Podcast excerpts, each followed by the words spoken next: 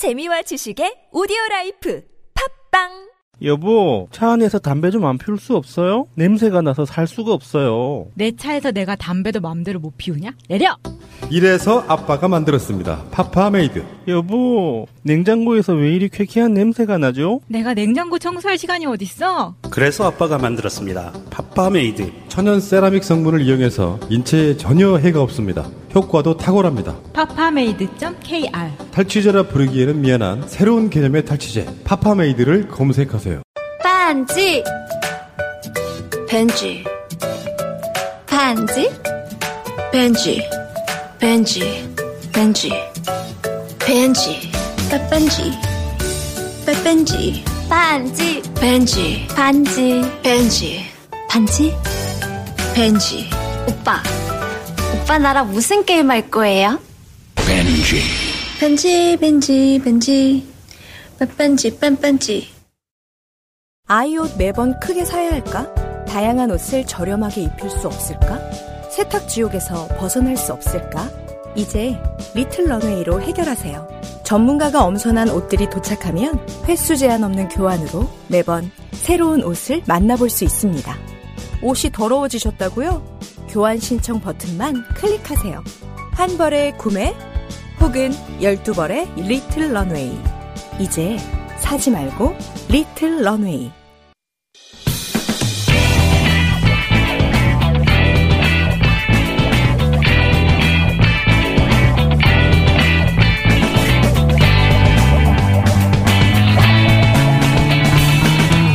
김어준의 뉴스 공장.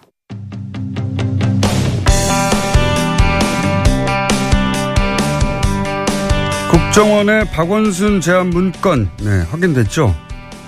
어, 이 제안 문건이 등장하자 이명박 전 대통령을 직접 고소해서 최근에 뉴스의 중심에 서 계신 분입니다.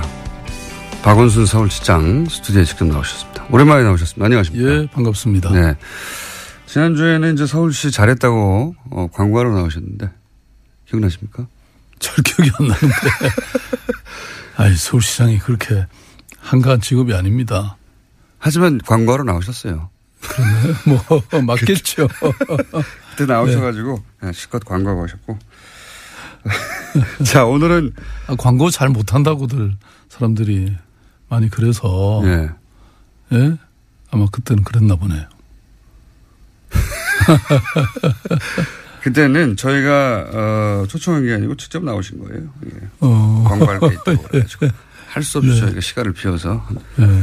자 오늘은 근데 어, 아주 심각한 정치적 예 어, 정쟁의 한 가운데 서 계신 분입니다. 이게 이제 어, 시작이 이렇, 이렇습니다. 어, 내가 아는 최대 정치 보복은 이명박 대통령이 노무현 전 대통령에게 한 것이다. 이런 말씀 하셨죠. 그렇죠. 예. 그게 사실이잖아요. 그렇게 말하니까 자유한국당의 정진석 의원이 어, 노무현 전 대통령이 부부싸움 끝에 자살했다. 예. 그러면서 박 시장님이 먼저 노무현 얘기를 꺼냈고 거기에 대해서 그래서 내가 반박한 것에 불과하다. 뭐 이렇게 이제 논란이 시작되기 시작해서 노무현 전 대통령이 자꾸 자꾸 거론되고 있고 하는데 우선 어, 정진석 의원이 박 시장님 발언에 반박한 것에 불과하다. 이건 어떻게 생각하십니까? 아, 나는 진실을 말했을 뿐인데, 예. 그, 우리가 역대, 어, 우리 정부를 책임진 대통령들이 있었지만, 어, 그렇게, 어, 스스로 극단적인 선택을 한 대통령은 없었잖아요. 예. 그만큼 정치적 압박과 엄해와, 어, 공격이 있었던 거죠. 전진석 의원의 부부싸움 끝에 자살했다는 말에 대해서는 어떻게 평가하십니까? 그건 진실이 아니지 않습니까? 당시에 뭐 있었던 모든 사실을 우리 국민들은 저는 생생히 기억할 거라고 보는데요. 그 당시에 어떤 진실을 과대 확대하고 왜곡하고 또 엄해하고 어 그러면서 사실은 자살로 몰아간 말하자면 그런 것에 대해서 사실은 정식 살인이다 이런 말까지 그 당시 있었고 어, 그리고 그런 것들이 대체로 사실로 받아들여지고 있는 거 아닙니까? 그, 그런 말씀, 그러니까, 어, 하신 이유는, 예.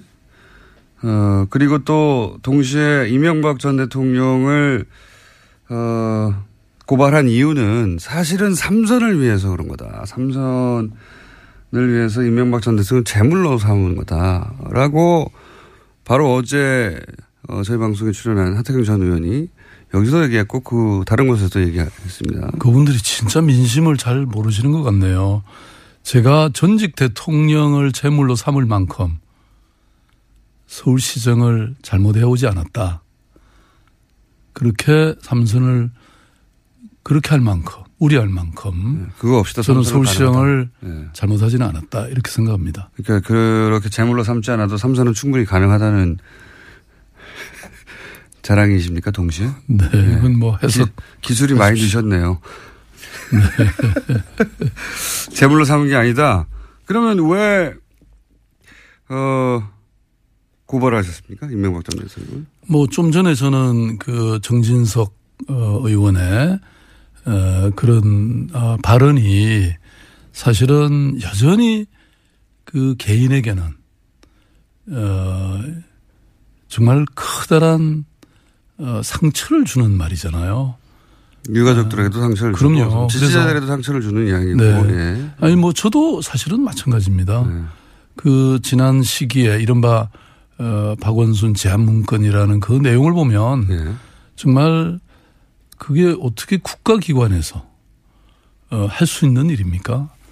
뭐 저 개인과 가족에게는 말할 것도 없고 예. 또 어, 정말 정치 개입, 정치 공작이라고 하는 것을 우리 어, 역사의 사전에서 없애야 된다고 하는 온 국민의 염원에도 불구하고 21세기 이 대명천지에서 그런 일이 벌어졌다는 것을 어떻게 용서할 수 있습니까?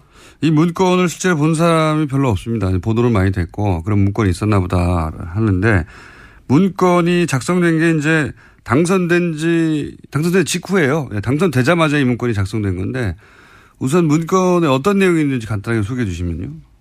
그뭐몇 페이지 안 되니까 좀 사실 네. 이렇게 에, 언론에도 많이 나긴 했는데 예. 뭐 한마디로 말하면 박원순 시장 죽이기죠.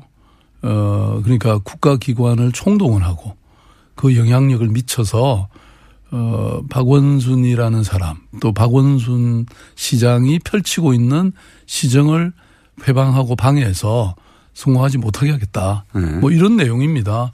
그러니까 어 말하자면 뭐 이런 어떤 정경련 같은 조직도 활용하고 또 보수 단체들로 하여금은 데모 하게 하고 어 엄해하게 하고 어뭐 언론에서는 또 그런 걸 많이 보도하게 하고 네. 뭐 이런 내용들이 굉장히 자세히 들어 있죠. 감사원, 행안부, 뭐 검찰, 어, 경찰, 국정원 등등등 다 동원 어, 하도록 하는 문건인데 실제로 그걸 어, 이런 문건을 보시기 전에 아 이게 이상하다. 이걸 피부로 느낀 구체적 사례 같은 거 있어요? 어, 그렇죠. 왜냐하면 지금 이 문건, 이른바 박원순 제안 문건에 나타난 여러 그 전략과 행동, 어, 실천 방안들이 네. 그대로 다 실현됐다고 보시면 될 것 같아요. 예를 들어서 거기 보면 어버이연합을 동원해서 네. 어, 박원순 시장을 제압하겠다 이런 내용이 있는데 실제로 어, 여러 가지 저와 가족들의 이런 엄해하는 그런 내용이라든지 또 서울시가 그 당시 시민들의 지지를 어, 전폭적인 지지를 받으면서 행했던 여러 정책들을 어, 공격하는 그런 내용으로 어, 서울시청 앞이나 아니면 뭐 어디 사람들이 많이 오가는 곳에서 19번이나 어, 집회를 했거든요. 그러니까 어, 그런 것들이 다 실행이 됐다고 볼 수 있고 그리고 저는 뭐 예를 들어서 제가 그 당시에 지난 한 6년 동안에 서울시장으로서 어디 뭐 방송에 특히 KBS나 MBC 같은 이런 공중파 방송에 좋은 글로 나와본 적이 별로 없습니다. 좋은 뉴스로. 그러니까 어그 왜 보면 뭐 저희들이 그 당시 친환경 부산급식이니 어 또는 복지 확대라든지 어 정규직의 비정규직의 정규직화라든지 이런 수많은 어 정말 우리 서울 시민들이 어 이 지지한 그런 정책들을 좌편향으로 몰아가지고 어 계속 공격했거든요. 그게 뭐 어, 그리고 또, 어, 저, 어, 개인이나 또는 가족들의 문제, 특히 우리 아들의 어떤 뭐 병역 의혹, 뭐 이런 걸 갖고 사실은 다 사실이 아니라는 게 밝혀졌음에도 불구하고 온라인이나 뭐 이런 오프라인이나 뭐 이 관계없이 정말 어찌 보면 어, 정말 지독하고 어, 이 처절할 정도로 그렇게 공격을 해댔죠. 가족들이 이런 공격으로 어, 이거 시장님이야. 정치인이고 시장님이니까, 예. 이 직업과 직위에 따른 어쩔 수 없는 어, 고난이라고 받아들여서 가족은 이게 쉽지 않았을 것 같아요. 어, 그렇죠. 사실은 뭐 이게 정치인의 가족이라고 해서 어, 그런 뭐 허무맹랑한 허위 사실의 에, 공격을, 엄해를 에, 받아야 된다는 이유는 없잖아요. 어, 사실은 뭐 그것 때문에 너무 힘들었죠. 이게 보통 어, 예컨대 댓글들에도 어, 그렇게 잔인한 내용들이 네. 들어있는데 저주가 있죠. 보통 저주. 예. 근데 예. 그런 것들을 보고 사실 뭐 이 심지어는 정말 어, 자살한 사람들도 있잖아요. 그게 사람의 마음에 에, 심장에 이렇게 에, 그 주는 충격들이 에, 상처들이 사실은 뭐 심각한데 어쨌든 그걸 또 이렇게 무력하게 바라봐야 되는 그런 아버지로서 가장으로서도 참 어, 힘들었죠. 근데 이제 문제는 저는 어쨌든 어, 그것 때문에 뭐 가족들이 더 또 이렇게 서로 이해하고 또 어, 함께 하는 뭐 그런 것들도 생겼어요, 사실은. 그런데 이제 문제는 그런 뭐 개인적인 문제를 넘어서서 이번 사건은 사실 저는 지난 어, 우리가 시기에 이 이룩한 민주주의의 그런 성취라는 것을 완전히 어, 그 공허하게 되돌리는 후퇴시키는 그런 행위라고 생각합니다. 왜냐하면 우리가 70년대나 이럴 때 왜 그, 어, 정보, 국, 안, 중앙정보부. 네. 그러면. 사실 뭐 예. 나는 새도 떨어뜨린다 이런 어, 정말 힘이 센 조직이었잖아요.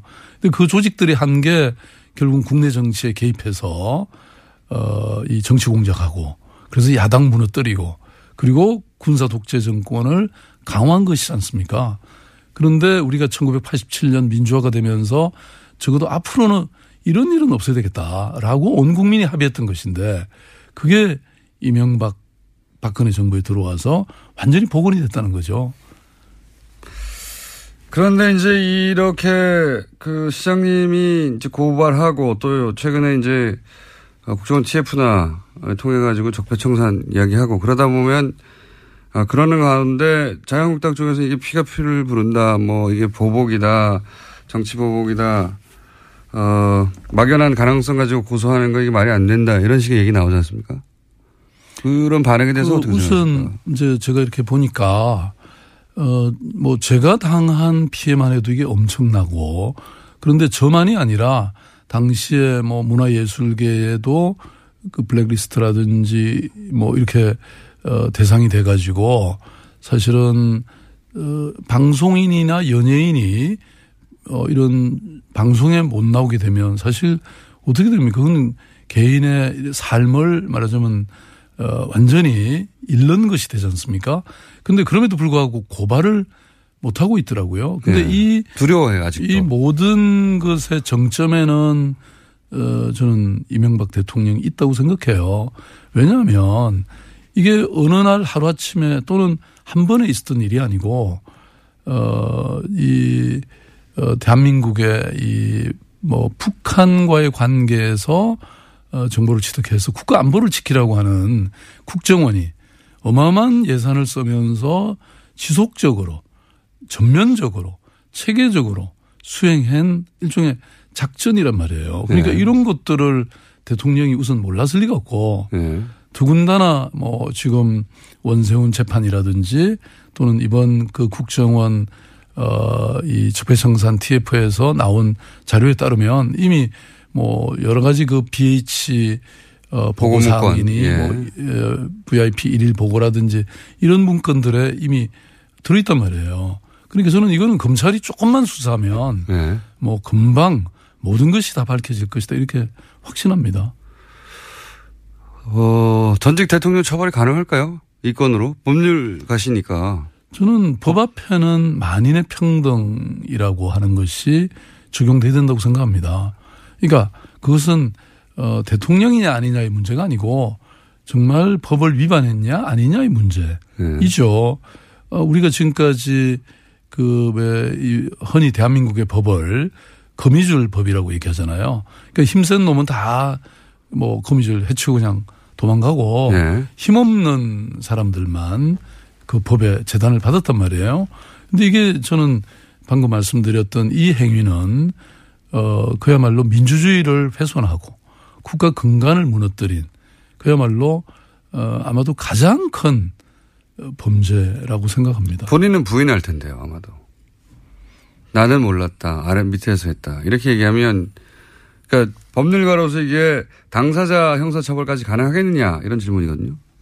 아니 방금 말씀드린 것처럼 이미 드러나고 있는 증거가 있을 뿐만 아니라 아, 검찰이 뭐 과거에 이제 권력의 신여로 어 제대로 수사를 안 했지만 사실 그 박원순 제한문건이라는 것도 박근혜 정부에서 이미 그것이 폭로가 돼 가지고 국회의원 여러분이 저를 대신해서 사실 고발도 하고 검찰에 음. 했는데 제대로 안 밝혀졌잖아요. 그런데 지금은 저는 다르다고 생각합니다. 왜냐하면 어 지금 문재인 정부는 사실 어 이런 적폐 청산이나 정말 나라다운 나라를 만들어 달라고 하는 국민들의 광범한 요구에 기초해서 탄생한 정부잖아요. 특히 지난 겨울 그 어 뭐 거의 연인원 1,600만 명이 광문 광장에서 외쳤던 그런 목소리, 그런 어 요구에 의해서 탄생한 정부인데 검 거기에 따른 검찰도 당연히 제대로 수사해야 되지 않겠습니까? 이게 이제 그 원세훈 한 가지만 더 여쭤볼게요. 관련해 가지고 다음 주제로 넘어가겠습니다. 원세훈 전 국장장이 결국 보고할 대상자가 이명박 전 대통령인데 나는 보고하지 않았다. 어, 내가 다 한 거다. 이렇게 되면 어떡합니까? 그 본인한테서 꼬리를 끊어버리면. 어, 제가 이런 말이 있지 않습니까? 그, 어, 머리를 이렇게, 어, 파묻었다고 꼬리가 안 보이는 건 아니지 않습니까? 예? 지금, 어, 뭐 요즘 세상에 뭐 모든 것들이 다 드러나게 돼 있다고 생각해요. 아, 예를 들어서 청와대 지금 그 캐비넷 문건이라고 네. 거기도 또 뭐 저와 제 정책에 대해서 어, 이렇게 공격하고 하는 내용들이 들어있지 않습니까? 그, 어, 검찰이 이이 수사를 하면 그리고 이미 드러난 것 아까 BH 일일 보고라든지 VIP 뭐 이런 요구 사항이라든지 이런 문건들이 이미 있고 더 나아가서 어, 지금 이제 그 수사가 시작이라는 거죠. 저희가 이제, 어, 뉴스 공장을 시작한 이래로, 예. 가장 올바른 이야기를 가장 숙연하고 재미없게 하고 있는 중입니다. 네. 자, 여기서 약간 틀어서 시장님 왜 이렇게 괴롭혔을까요? 정치인들 이렇게 많은데. 어, 그거는 뭐 그쪽에 물어봐야죠. 본인이 생각하시기에는요. 그렇게 미웠을까요? 시장님이? 뭐 미웠던 아니면 두려웠던. 들었을까요? 예? 두려웠다고요? 네. 왜 두려웠을까요? 어, 시장님이 그렇게까지 인기가 높은 건 아니지 않습니까? 어, 인기를 높게 높게 만들었잖아요. 우리 국민들이. 왜냐하면 그 당시 기억 안 나십니까? 이, 어, 그때가 11년, 2011년이죠. 어, 예, 예. 네, 그때 제가 보궐선거 예. 당선될 때, 드라마틱했습니다. 아주. 예, 예. 그리고 그때 그 어, 나경원 그 예. 자유한국당 어, 의원. 예, 후보 당시 후보. 하고 싸워서 사실 그때 제가 뭐 어떤 조직이나 무슨 뭐, 어, 뭐가 없지 않았습니까? 그래서 아, 네. 그 국민들의 지지를 받는 것을 두려워했다. 예. 그때 그 박근혜 대통령도 사실은 그 당시 선거 유세에 많이 참여하고 그랬어요. 예. 그럼에도 불구하고 제가 압도적으로 이겼잖아요. 그러면서 정치의 흐름이 확 바뀌었죠. 정치 흐름이 박원순 쪽으로 가고 있었다. 아니면 꼭 저쪽이라기보다는 예. 적어도 그 당시 한나라당이 민심 위반하고 있었고 그래서 이어져 어 예정되어 있었던 총선이라든지 또 그 얼마 후에 있었던 대통령 선거에서도 위기감을 굉장히 저는 느꼈던 게 아닌가. 대선으로 이어지는 그 흐름에서 굉장히 상징적인 인물로 부상했기 때문에 이 기세를 꺾어놔야 된다. 그런 거였겠죠. 그리고 저와 저를 또 상징하는 뭐 예컨대 민주당이라든지 예. 이런 정치 세력과의 어떤 큰 어, 문제의식을 가졌겠죠. 그때는 그랬다 하더라도 이게 계속 이어진 건데 그 뒤로는 점점 인기가 떨어지지 않으셨습니까? 그러니까 이렇게 하니까 어, 저는 아까도 말씀드린 것처럼 예. 뭐 좋은 일로 제가 이렇게 예. 공중파 방송에 나온 적이 없습니다. 그거 기억하시나요? 왜 그때 그 뭐죠 힐링 캠프라고 예, 예. 거기 녹화 예약까지 다 돼 있었는데 갑자기 취소가 됐어요. 예. 아마 저는 글쎄요 지금 검찰이 제대로 수사하면 나올 일들이 굉장히 많을 것 같습니다. 구체적인 사례들이. 네. 그냥 인기가 없어서 취소한 거 아닐까요? 그쪽에서? 뭐. 예. 정말 재밌게 질문하시네.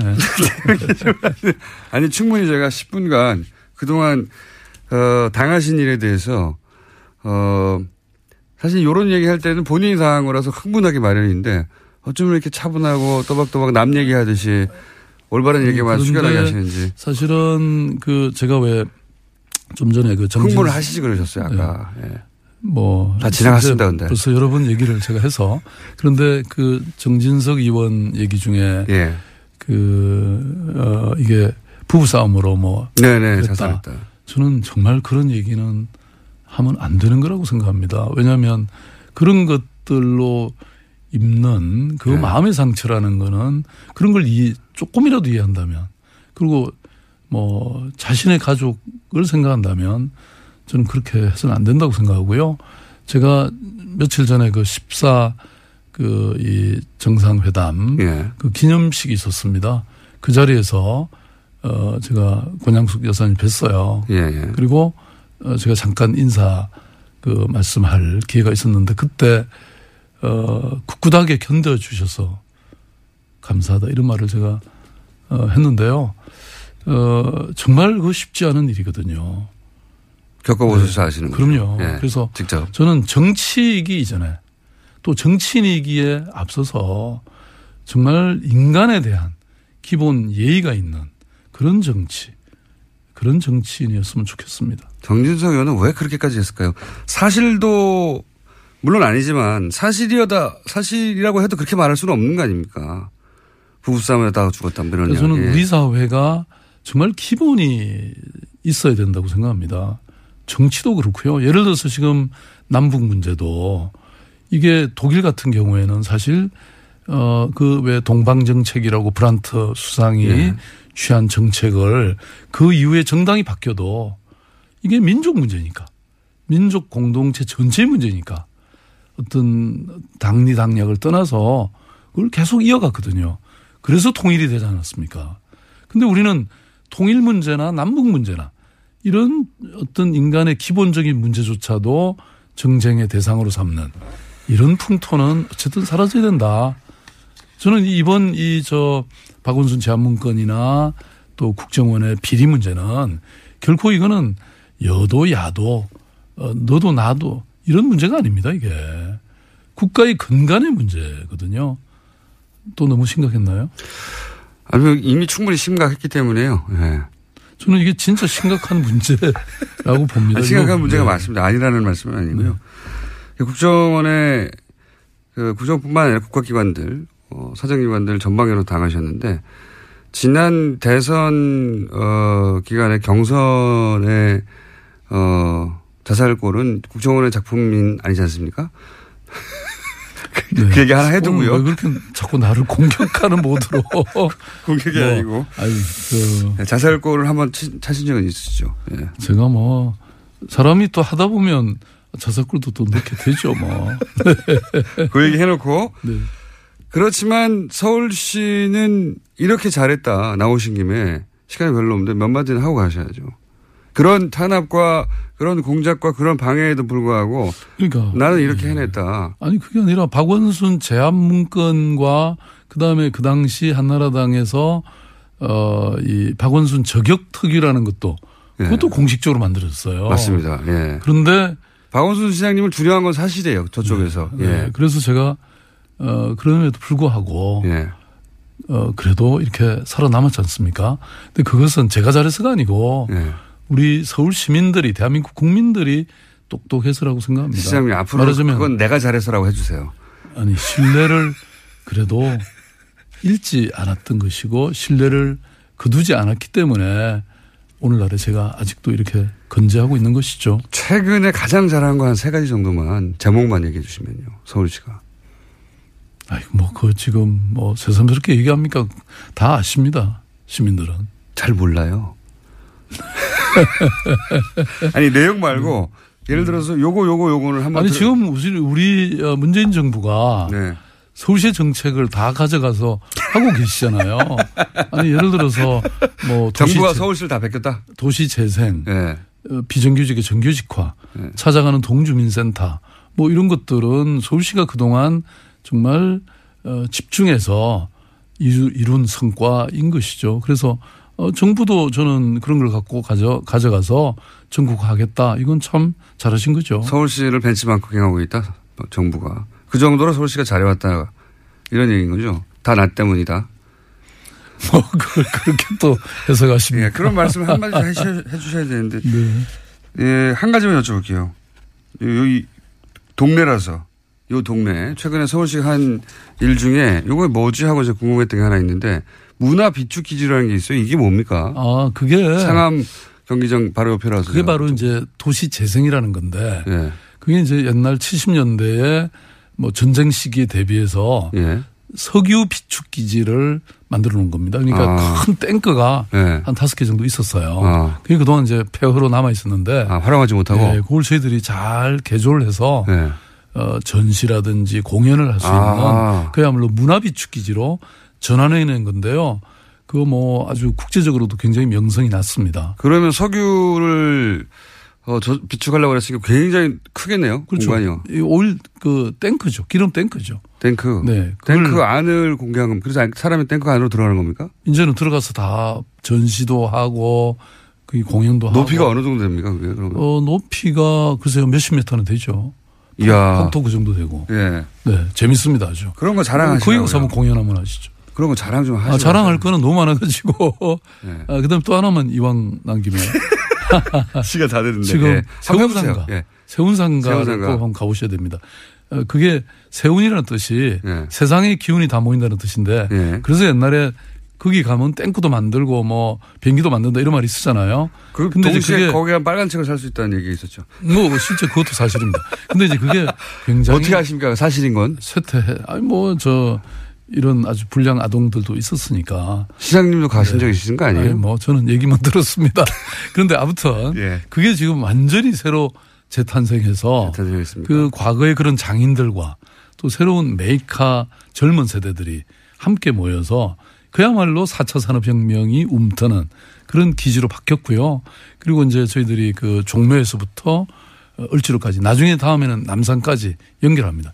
이게 일종의 공중 보행로예요. 네. 데크를 깔아서 예, 예. 가보시면 기가 막힙니다. 기가 막힙니까? 네. 기가 막힐지는 제가 한번 가보고 말씀드리고요. 예. 삼선 하시는 거죠? 지금 말씀하시는 거 보니까. 삼선 도전하시는 거죠? 네. 어디 가서 그- 공식적으로 말씀 안 하시죠. 삼선 짜장면 먹는다는 얘기만 하시고. 네, 우리 직원들이 자꾸 시켜주더라고요. 네. 그러니까 삼선에 도전하시는지 여- 오늘 나오신 김에 얘기하시고 가시죠. 네, 제가 좀 더 고민을 해서 지금 이제 연휴도 지금 이번에 많고. 고민 다 하셨잖아요, 이제. 네. 내심 결정하셨으면서. 뭐 시민들과 함께 좀 더. 예, 시민들은 뭐 기다리고 있어요, 그냥. 네. 뭐라고 하시나. 뭐 그래도 또 여러 얘기를 듣는 과정은 좀 필요하니까. 결정하셨죠, 속으로는. 어, 여러 가지 고민을 하고 있습니다. 결정하셨으면서. 네. 아, 정말 집요하시네. 네. 그러면은 발표는 언제 합니까? 어, 뭐 제가 결심하고 결심을 하셨잖아요. 네, 그러면 말씀드리겠습니다. 결심을 하셨는데 발표 시기를 아직 정하지 못하신 거죠. 그렇지 않다니까 그걸 자꾸 그렇게 결심 자체를 안 하신 거예요. 예? 결심 자체를 안 하신 거예요? 네. 아니 뭐 정치라는 게 사실은 또 여러 가지 변수도 있을 수 그러면 있고. 삼선 짜장면은 왜 드시는 겁니까? 아니, 우리 직원들이 시켜준다고만 했죠. 그럼 거부해야죠. 조금만 한번 기다려 보십시오. 곱빼기로 가져와. 삼선은 안 돼. 이렇게 하셔야지. 네. 자, 곧 그런 발표하시는 거죠? 곧. 뭐 제가 결심하면 말씀드리겠습니다. 결심을 못하는 중요한 이유가 있습니까 혹시? 어 아니 뭐 특별히 그런 이유가 있다기보다 예. 뭐 아직 사실은 시간이 그래도 좀 많이 남지 않았습니까? 지금 이렇게 뭐 선언한 사람이 아직 있는 건 아니잖아요. 그리고 어, 그 저는 늘 이렇게 이순신 장군이 하신 말씀 나에게는 아직도 12척의 배가 있습니다. 이런 말씀 하셨지 않습니까? 예. 지금 사실 어, 아직도 기간이 뭐 이제 1년은 채 안 되지만 그래도 저는 상당한 시간이라고 생각해요. 예. 이 기간 동안에 어, 열심히 해야죠. 우리 서울 시민들을 위해서 또 서울의 미래를 위해서 그런 정책을 어, 실천하고 그 올해 안에 일에 올해 안에 발표하십니까? 네, 뭐 그 정도에는 해야죠. 아, 올해 안에 하시는 걸로. 네. 올해 안에 삼선 도전을 발표하신다고 합니다. 자, 어, 다음에 나오실 때는 예, 어, 좀 덜 엄숙하게 부탁드립니다. 네, 본래 뭐 사람이 이런 걸 어떡합니까? 아니 지난 방송에서는 굉장히 발랄하게 하시더라고요. 그랬나요? 예, 지금 주제가 좀 무겁잖아요. 그러니까요. 제가 그래서 제가 참고 있었습니다. 네, 다음에는 발랄한 것으로. 그러겠습니다. 자, 올해 안에 삼선 도전을 선언하시는 것으로 어, 거의 제가 확정 지은 박원순 서울시장님이었습니다. 감사합니다. 네, 고맙습니다. 아, 아, 또 목에 걸렸어. 왜 작은 건 없지? 그럴 땐 더알티지 오메가 3. 스마트폰을 너무 많이 봤나 봐. 눈이 너무 건조하네. 그럴 땐 더알티지 오메가 3. 아, 손발도 저려. 그럴 땐 더알티지 오메가 3. 알았어, 알았어. 더알티즈 오메가 3. 그래. 약사들이 만든 GM팜을 검색해 보라고. 오케이. GM팜. 오빠, 우리 어디 가는 거야? 정수 가지. 와, 우리 말 타러 가는 거야? 그렇게 좋아? 고민하지 말고 장수로 오세요. 온 가족이 즐기는 승마 체험과 국내 최대 규모의 말 역사 체험관 등 장수에는 정말 볼 것, 누릴 것들이 넘쳐난답니다. 말의 심장 소리를 직접 느껴보는 장수에서의 하룬 여행. 장수는 항상 가까이 있습니다. 주말 여행은 장수로. 승마 체험 예약은 063-350-5486.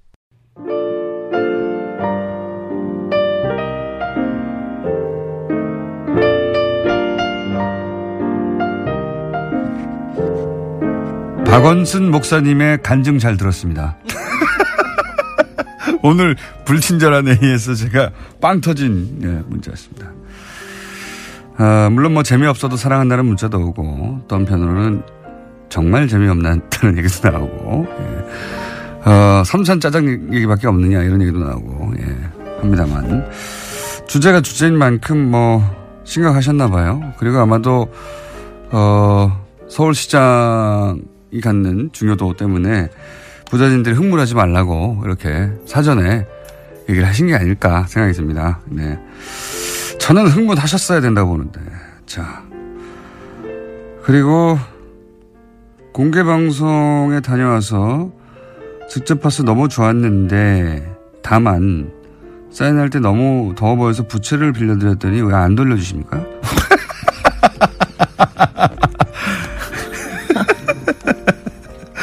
아니 그거 무료로 나눠주는 부채 그거 그거 아닙니까?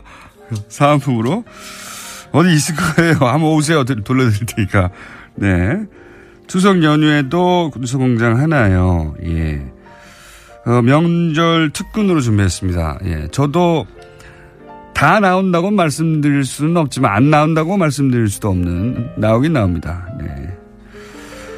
자, 어, 안민석 의원과 전, 정진석 의원의 방송 잘 들었습니다. 아니, 근데 실제 안민석 의원이 나가시면서 그런 얘기 했어요.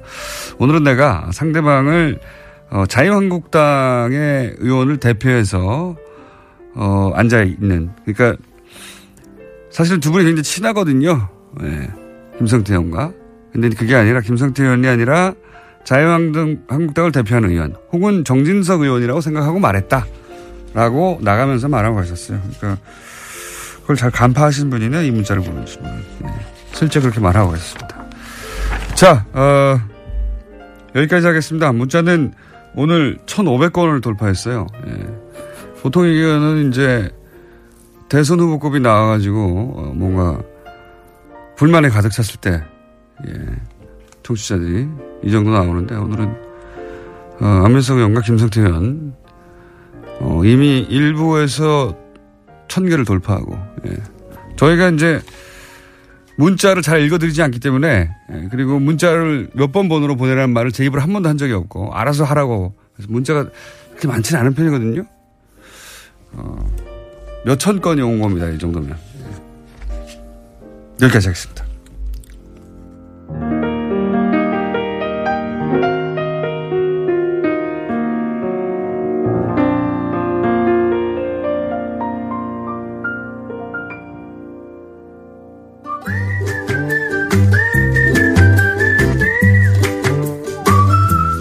자, 김진일 박사님 나오셨습니다. 안녕하십니까? 네, 안녕하세요. 네.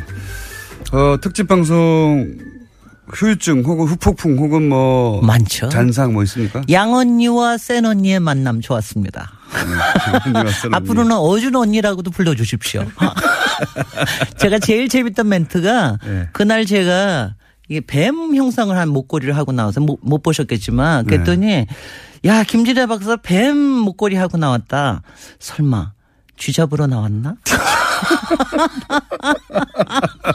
그럼 그 멘션이 제가 굉장히 웃겼습니다. 네, 그렇군요. 네.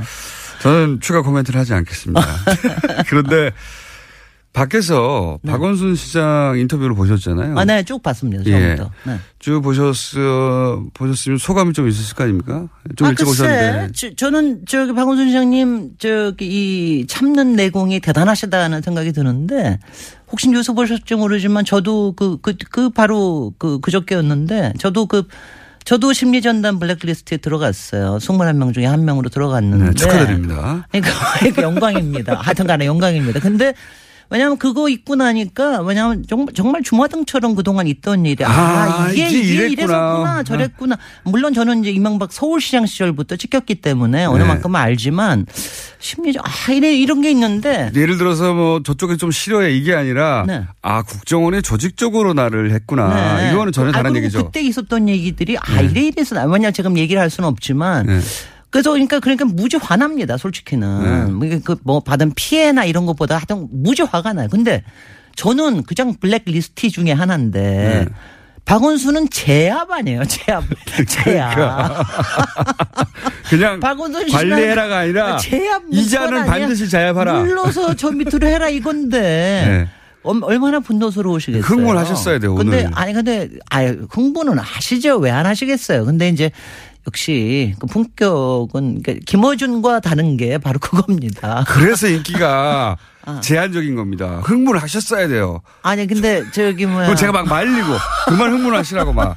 아 제가 좀 더 흥분해 볼까요? 그럼 그냥 말리는 거죠. 그, 그게. 그 본인이 블랙리스트에 들어갔다는 거를 확인한 순간 순식간에 이해가 되면서 네. 동시에 어떤 기분이 드셨어요? 내가 이렇게 중요한 인물이었나? 아니 그러니까 제일 먼저 드는 게요 이겁니다. 내, 나보다 내 주변이에요. 아. 항상 그렇습니다. 모든 사람이 노무현 대통령께서도 그러셨을 거고 아마 김 저기 박원순 시장도 그런 거.